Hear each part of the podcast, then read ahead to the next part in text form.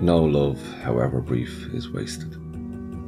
For even the fleeting moments of affection leave traces of warmth in our hearts, reminding us of our capacity to feel and connect. In the tapestry of our lives, every encounter leaves an indelible mark, shaping us into who we are meant to be.